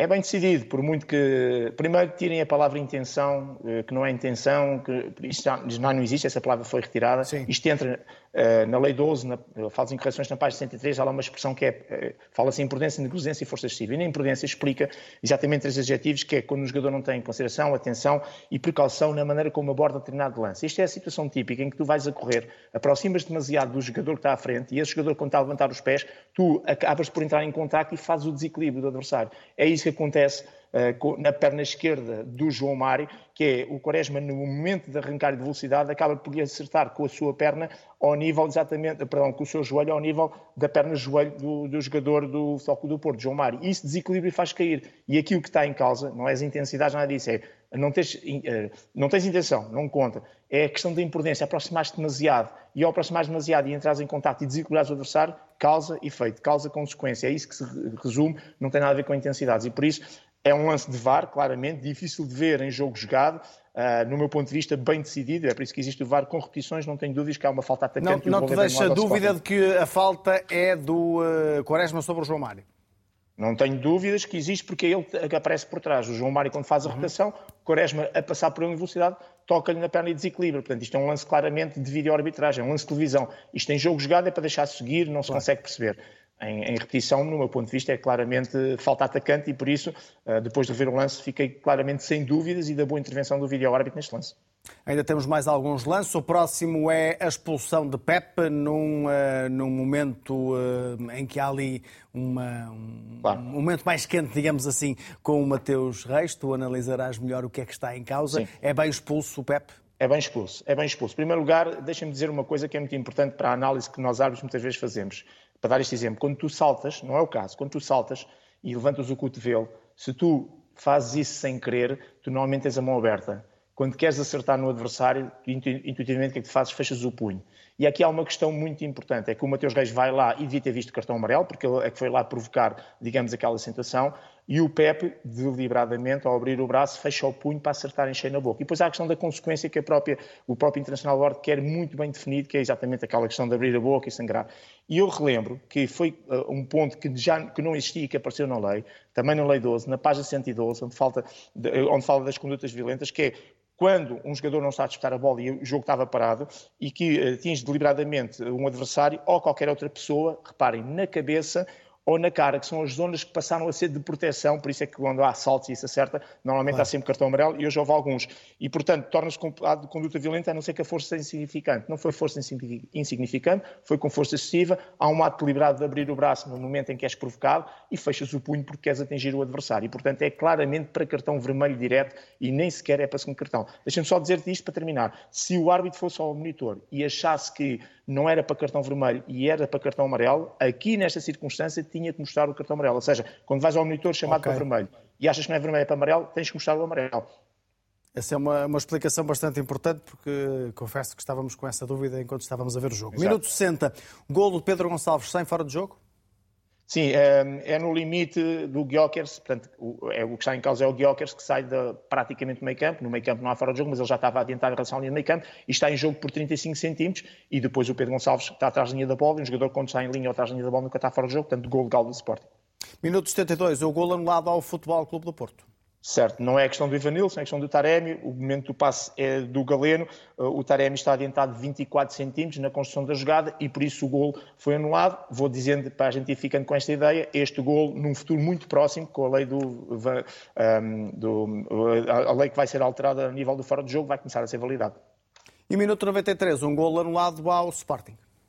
Sim, não é por fora. Inicialmente o, assistente levanta a banderola por fora de jogo porque considera uh, que um, o Paulinho estava em fora de jogo. Depois percebe-se que o Francisco Conceição, do lado contrário, está a colocar o Paulinho em jogo por 27 centímetros. A questão não está aí, está que o Bragança faz uh, falta sobre o, o Fernando Navarro, estava aqui à procura do nome, ou seja, acerta-lhe em cheio no pé e faz falta e, portanto, o, por isso é que o árbitro tem que ir ao monitor, porque se fosse a questão do fora de jogo, é dá ou não dá, como há uma falta tem que fazer a interpretação, passa a ser subjetivo e não objetivo, e vai lá e muito bem explica, se senhor não há fora de jogo, mas há aqui uma falta atacante na construção da jogada e por isso o gol é bem anulado.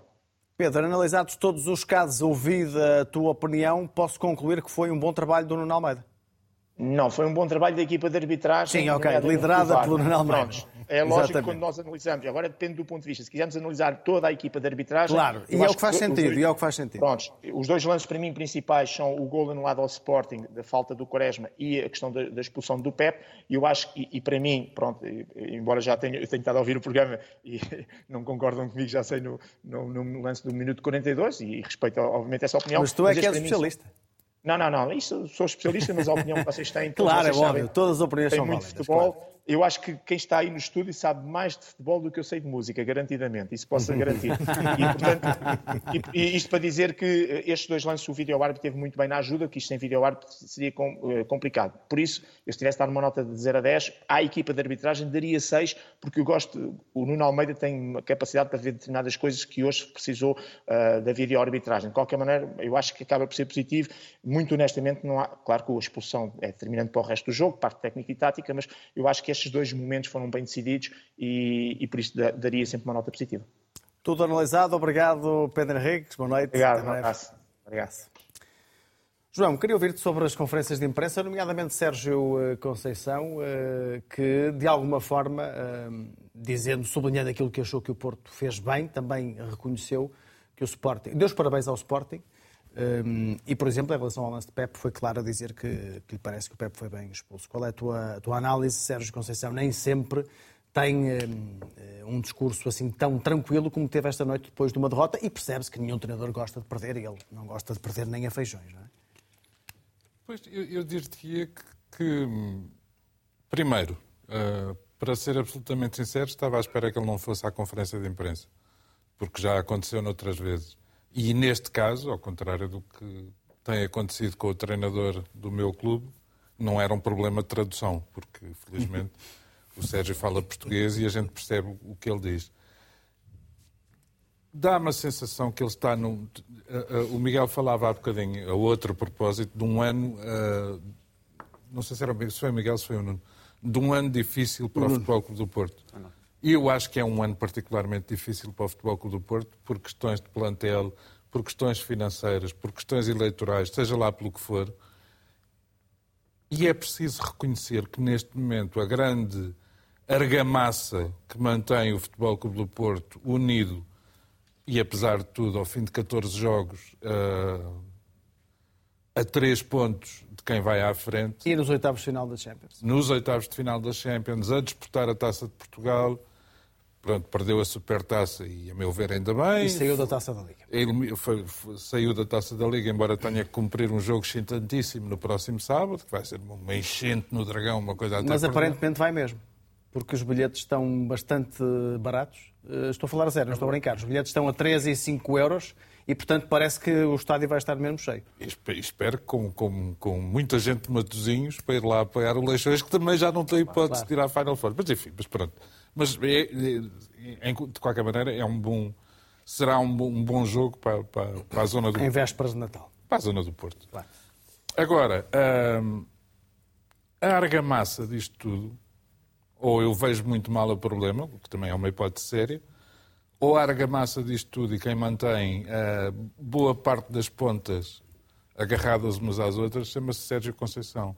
E provavelmente, seja em conferência de imprensa, seja em entrevista, seja onde for, ele não pode dizer. Primeiro, não dizer tudo o que lhe vai na alma. E isso, se calhar, é bom para nós, porque alguns de nós coraríamos. Uh, segundo, não pode dizer tudo o que sabe e tudo, e tudo aquilo a que assiste, porque, de facto, o Futebol Clube do Porto tem vivido dias difíceis em função de tudo aquilo que eu já disse. Portanto, acho que a conferência de imprensa dele acaba por ser acaba por ser um, um ato uh, de coragem, se calhar mais do que de, de total honestidade, mas quer dizer, ele não pode, ele pode fazer, ele já fez milagres no Futebol Clube do Porto, impossíveis, acho que não pode fazer. Basicamente é isso.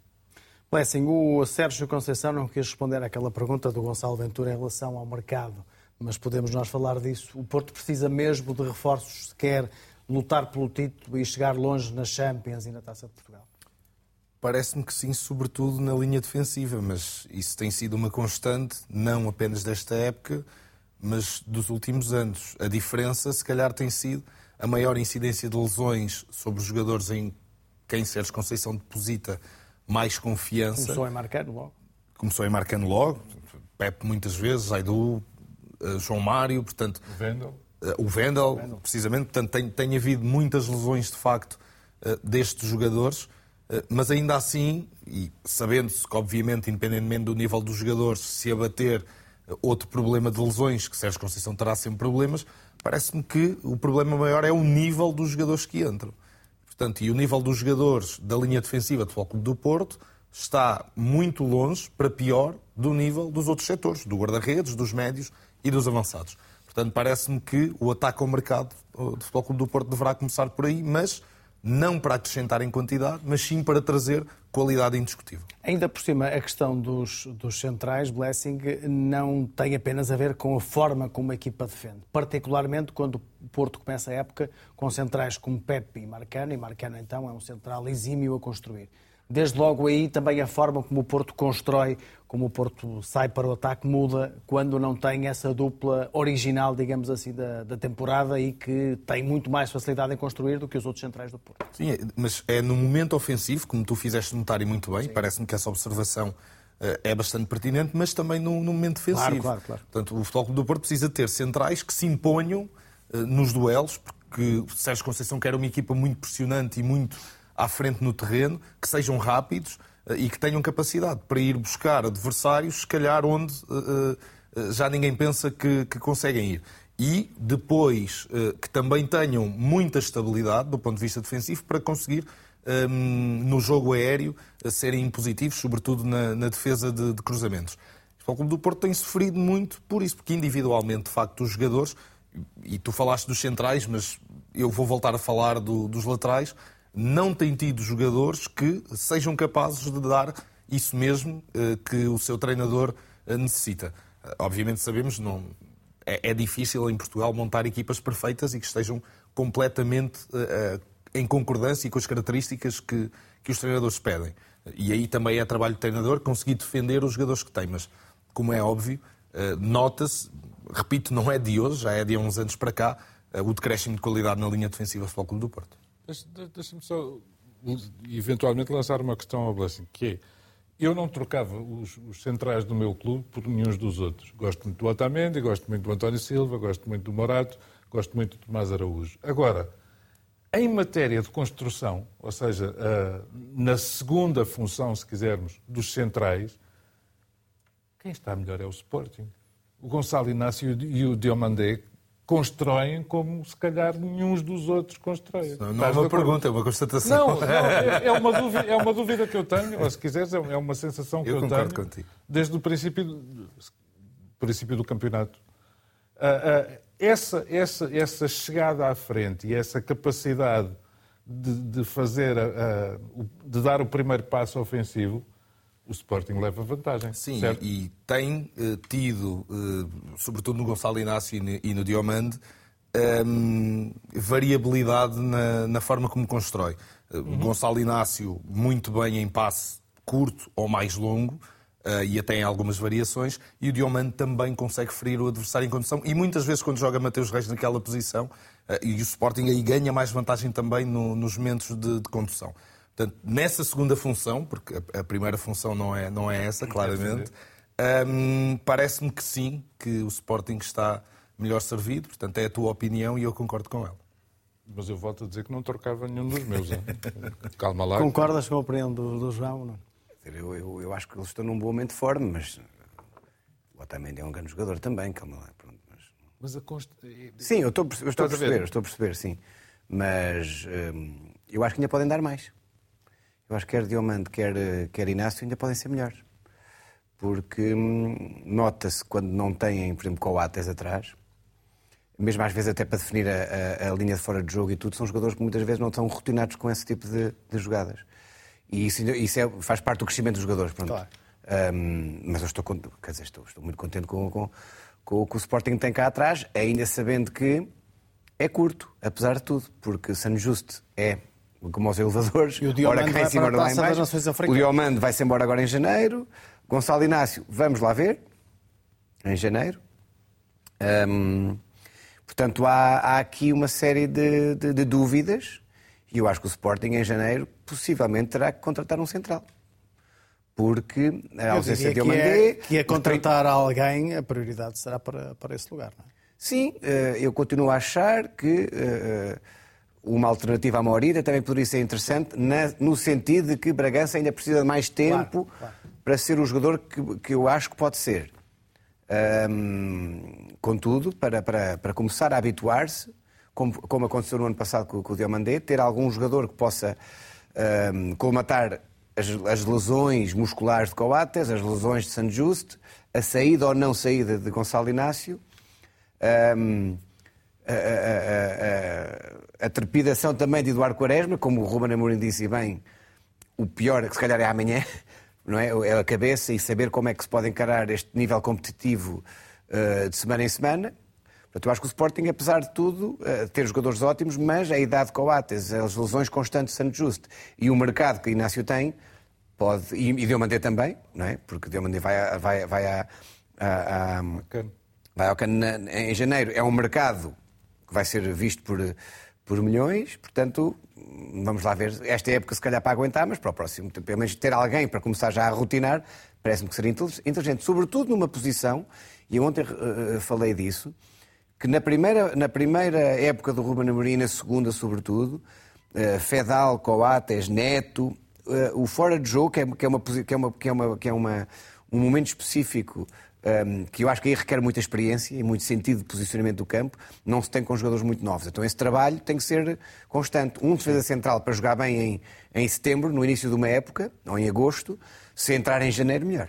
Não, deixa-me só fazer um reparo parece-me que ainda assim o Sporting está numa situação completamente diferente porque nós estamos a falar de jogadores para entrarem no 11 inicial. Estamos a falar de jogadores para trabalhar, claro. para uh, no futuro, caso haja alguma saída, para comatar lesões. Uh, e, portanto, parece-me claramente mais grave no caso do, do Futebol Clube do Porto, ah, que precisa dúvida, urgentemente que chegue alguém para jogar. Mas, mas a partir do momento em que os 20 milhões de David Carmo não, não, não funcionam como todos nós pensávamos que ia funcionar, sempre soubemos que havia ali um problema, um, há um problema de fundo, não é? porque uh, uh, não há alternativa à PEP. Eu acho que tu, nessa, nessa pormenorizada análise, só falhaste uma nota. É que a principal procura, a principal necessidade do Sporting no mercado de janeiro vai ser um ponta de lança quando o Joker sair. Mas isso a gente cá estará em janeiro para, para, para confirmar ou não. espero que não tenha razão nenhuma. Vamos ver. Miguel, reconheces que o Blessing tem razão quando diz que a qualidade da defesa do Porto tem crescido ao longo dos últimos anos? Decrescido? Uh, ainda há pouco falava sobre isso e, portanto, não vou dizer nada diferente daquilo que disse e nada do que eu disse contraria o que o Blessing afirmou depois. Uh, vou pôr por outras palavras, se calhar. O, o Marcani e o Pep fazem a melhor dupla de centrais do campeonato português. Na minha opinião. É verdade que têm idade, é verdade, é verdade que, que não podem jogar sempre, mas a lesão do Marcano, que já agora era o grande goleador do Foco do Porto na altura em que fusiona, é uma machadada muito grande na qualidade da, da defesa do Foco do Porto. E quando eu digo que Marcano e Pepe eram a melhor dupla de centrais no futebol português, não estou a dizer outra coisa. Não estou a dizer que os substitutos, que as alternativas, são boas. As alternativas, de facto, não provaram o suficiente e algumas são verdadeiras, verdadeiras tentativas de remediar uma, uma lacuna, uma falta, como é o caso da subida de Zé Pedro da B, que aliás... E particularmente a situação de David Carmo, que é surpreendente, porque olhava-se para David Carmo como alguém, algum um jogador que rapidamente poderia chegar a titular do Porto, comatando aquilo que é o avançar da idade, quer do Marcano, quer do Pepe, é? O David Carmo é um objeto voador identificado, não é? Portanto, nós sabemos muito bem como é que vem referenciado, bem referenciado como um grande central, que fez belíssimas exibições em Braga, mas que nunca conseguiu verdadeiramente calçar, porque nunca conseguiu verdadeiramente convencer ninguém ainda no Porto que era alternativa, porque de facto as poucas vezes teve essa oportunidade, já foi tendo algumas agora, ainda não se mostrou completo, ainda não se mostrou infalível. Mesmo os jogadores novos, lembramos de António Silva, não é? António Silva entra no Benfica e muitos apontaram que estava a ser quase que ainda usado muito rapidamente, a chamada à seleção. Uhum. Muitos de nós manifestaram dúvidas e hoje pouca gente tem dúvidas que, independentemente de ser um, um, defesa central e, como tal, estar muito mais exposto ao risco de alguns lances, de ser ultrapassado em velocidade, como hoje Pep foi num espaço curto por Gyökeres, mas uh, António Silva já ninguém duvida da sua qualidade. Implantou-se, soube ganhar o seu lugar, mesmo com os erros que efetivamente teve, e nós lembramos certamente de alguns, de palmatória. Não é? Sim. E vai continuar a ter, normal, normal, num defesa de central em crescimento. Já o mesmo não se pode dizer ainda do David Carmo. Agora, eu tenho esperança, obviamente, que esta identificação do objeto voador em Braga não tenha sido uma, uma loucura. Não, é evidente que David Carmo, também eu, vale muito mais do que aquilo que já mostrou.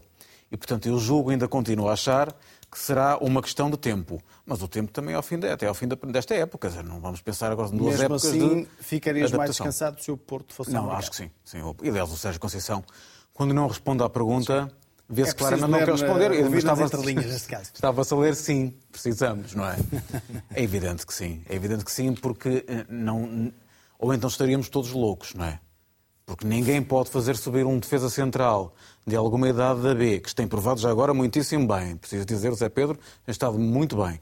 Mas ninguém pode fazer subir um defesa central de recurso pensando que essa era a opção inicial. Não, sobe porque é um recurso. Uh, independentemente, nesta altura, ser aparentemente a posição, o segundo jogador para a posição depois de Pep. Isso quer Mas dizer. isso será mérito coisa. do Zé Pedro. Não é? Ah, será mérito certamente claro. do Zé Pedro. Mas também de mérito dos outros claro, que não se, conseguem, não se conseguem afirmar. E sim, há um problema Uh, na... há um problema naquilo que seria a melhor dupla de centrais de futebol português. É que nesta altura é a terceira ou a quarta. Lessa, queria ver a tua opinião em relação à classificação. Estamos, estamos na. Não, enfim, vamos ter mais uma jornada antes do fim do ano, mas uh, temos aqui uma, uma, pequenina pausa para o Natal. Esta classificação atual dos quatro primeiros reflete uh, a qualidade das equipas, está bem esta classificação reflete aquilo que cada uma das equipas tem valido até agora ou ainda é cedo para tirar essas conclusões? Eu acho que relativamente ao Sporting, e creio que falamos aqui disso, parece-me e continua a aparecer equipa mais consistente. Não é que o Sporting tenha feito exibições uh, brilhantes, teve alguns momentos, uh, mas se calhar não continuados, mas parece-me que tem sido a equipa mais forte no, nos seus comportamentos e que tem conseguido impor uh, mais vezes uh, o jogo que quer jogar aos seus adversários do que propriamente o oposto. Inclusivamente uh, em alguns jogos que perdeu. Digo novamente, parece-me que o jogo do Estádio da Luz foi de facto um, um, um, erro na matriz, por assim dizer, porque parece-me que o Sporting esteve melhor que o Benfica, mas ainda assim perdeu, perdeu o jogo. Portanto, parece-me a equipa mais consistente e acho que neste momento a diferença pontual, sendo que nenhuma delas está a ser de facto exuberante, está ajustada. Os lugares, depois de Braga, Benfica, Futebol Clube do Porto, não me parece que a diferença sequer seja fundamental para marcar aqui alguma posição, mas relativamente ao Sporting... É um líder justo? É um líder justo e acho que a vantagem pontual para os seus adversários é ajustada. João, é um líder justo o Sporting? Deixa-me ir por outra via, depois de outra resposta. um, com o jogo de hoje em Alvalade, completou-se a primeira volta do campeonato dos grandes ou dos candidatos ao título. Uhum. Em nove pontos possíveis, o Sporting Clube de Braga fez um. Em nove pontos possíveis, o Futebol Clube do Porto fez três. Em nove pontos possíveis, o Sporting Clube de Portugal fez quatro. Portanto, o único que está acima da linha d'água dos 50%, com nove pontos possíveis em nove, chama-se Sport Lisboa e Benfica. O problema, e agora ao reverso da medalha, é que, é que esse... jogos. não é que esses nove pontos foram exatamente os mesmos nove pontos que o Benfica perdeu até agora no campeonato. Não nestes jogos, mas nos outros. Se me perguntas se o Sporting é um líder justo, até este momento, sim. Sim. Mas há, há, há dores de cabeça que se vão aprofundar.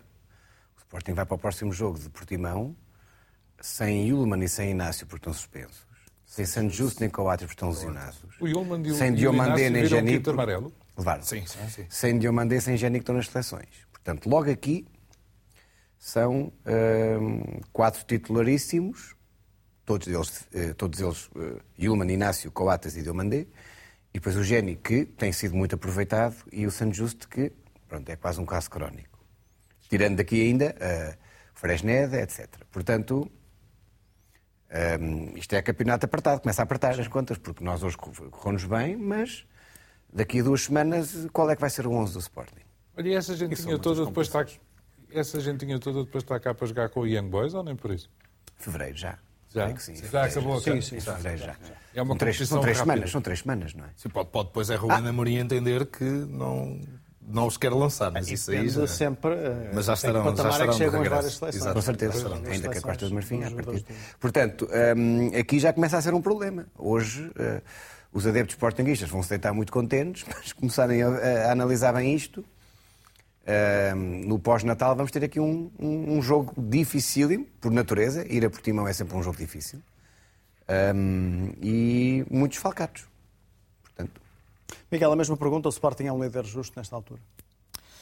Julgo que sim, julgo que sim, sobretudo porque tem proporcionado, e fez sobretudo, no meu ponto de vista, na primeira parte contra o Benfica, o melhor futebol da Liga. Ahm, confesso que é um- este Sporting com uma referência no ataque é algo que nós já não víamos há, há muito tempo no Sporting. E que referência? E que referência hoje mostrou. E, e- e- e, portanto, é muito engraçado ver uma equipa a mudar o chip, não é? É, também é isso. Nós tivemos este Sporting com duas referências de área, muitas vezes até sem nenhuma, porque era uma espécie de futebol volante, e, e agora vemos como é que as coisas são dirigidas para um, um ponta de lança antiga, se pode dizer, Sim, sim. não é? E é divertido que quando o Sporting foi campeão, não tinha essa referência a atacante. Não tinha. É, aquilo era. Era não vou volante, dizer que era tudo era, ao molho e fé em Deus, sim, porque era era. estruturado. Mas mas, resultou.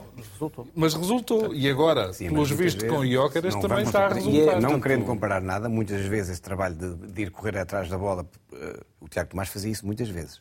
Ir Não, buscar. Mas é diferente porque lá Claro, está, o Sporting joga agora com menos espaço. Certo. E, portanto, Na altura era mais, sim. Na altura tinha, tinha mais espaço, não era uma equipa tão dominadora.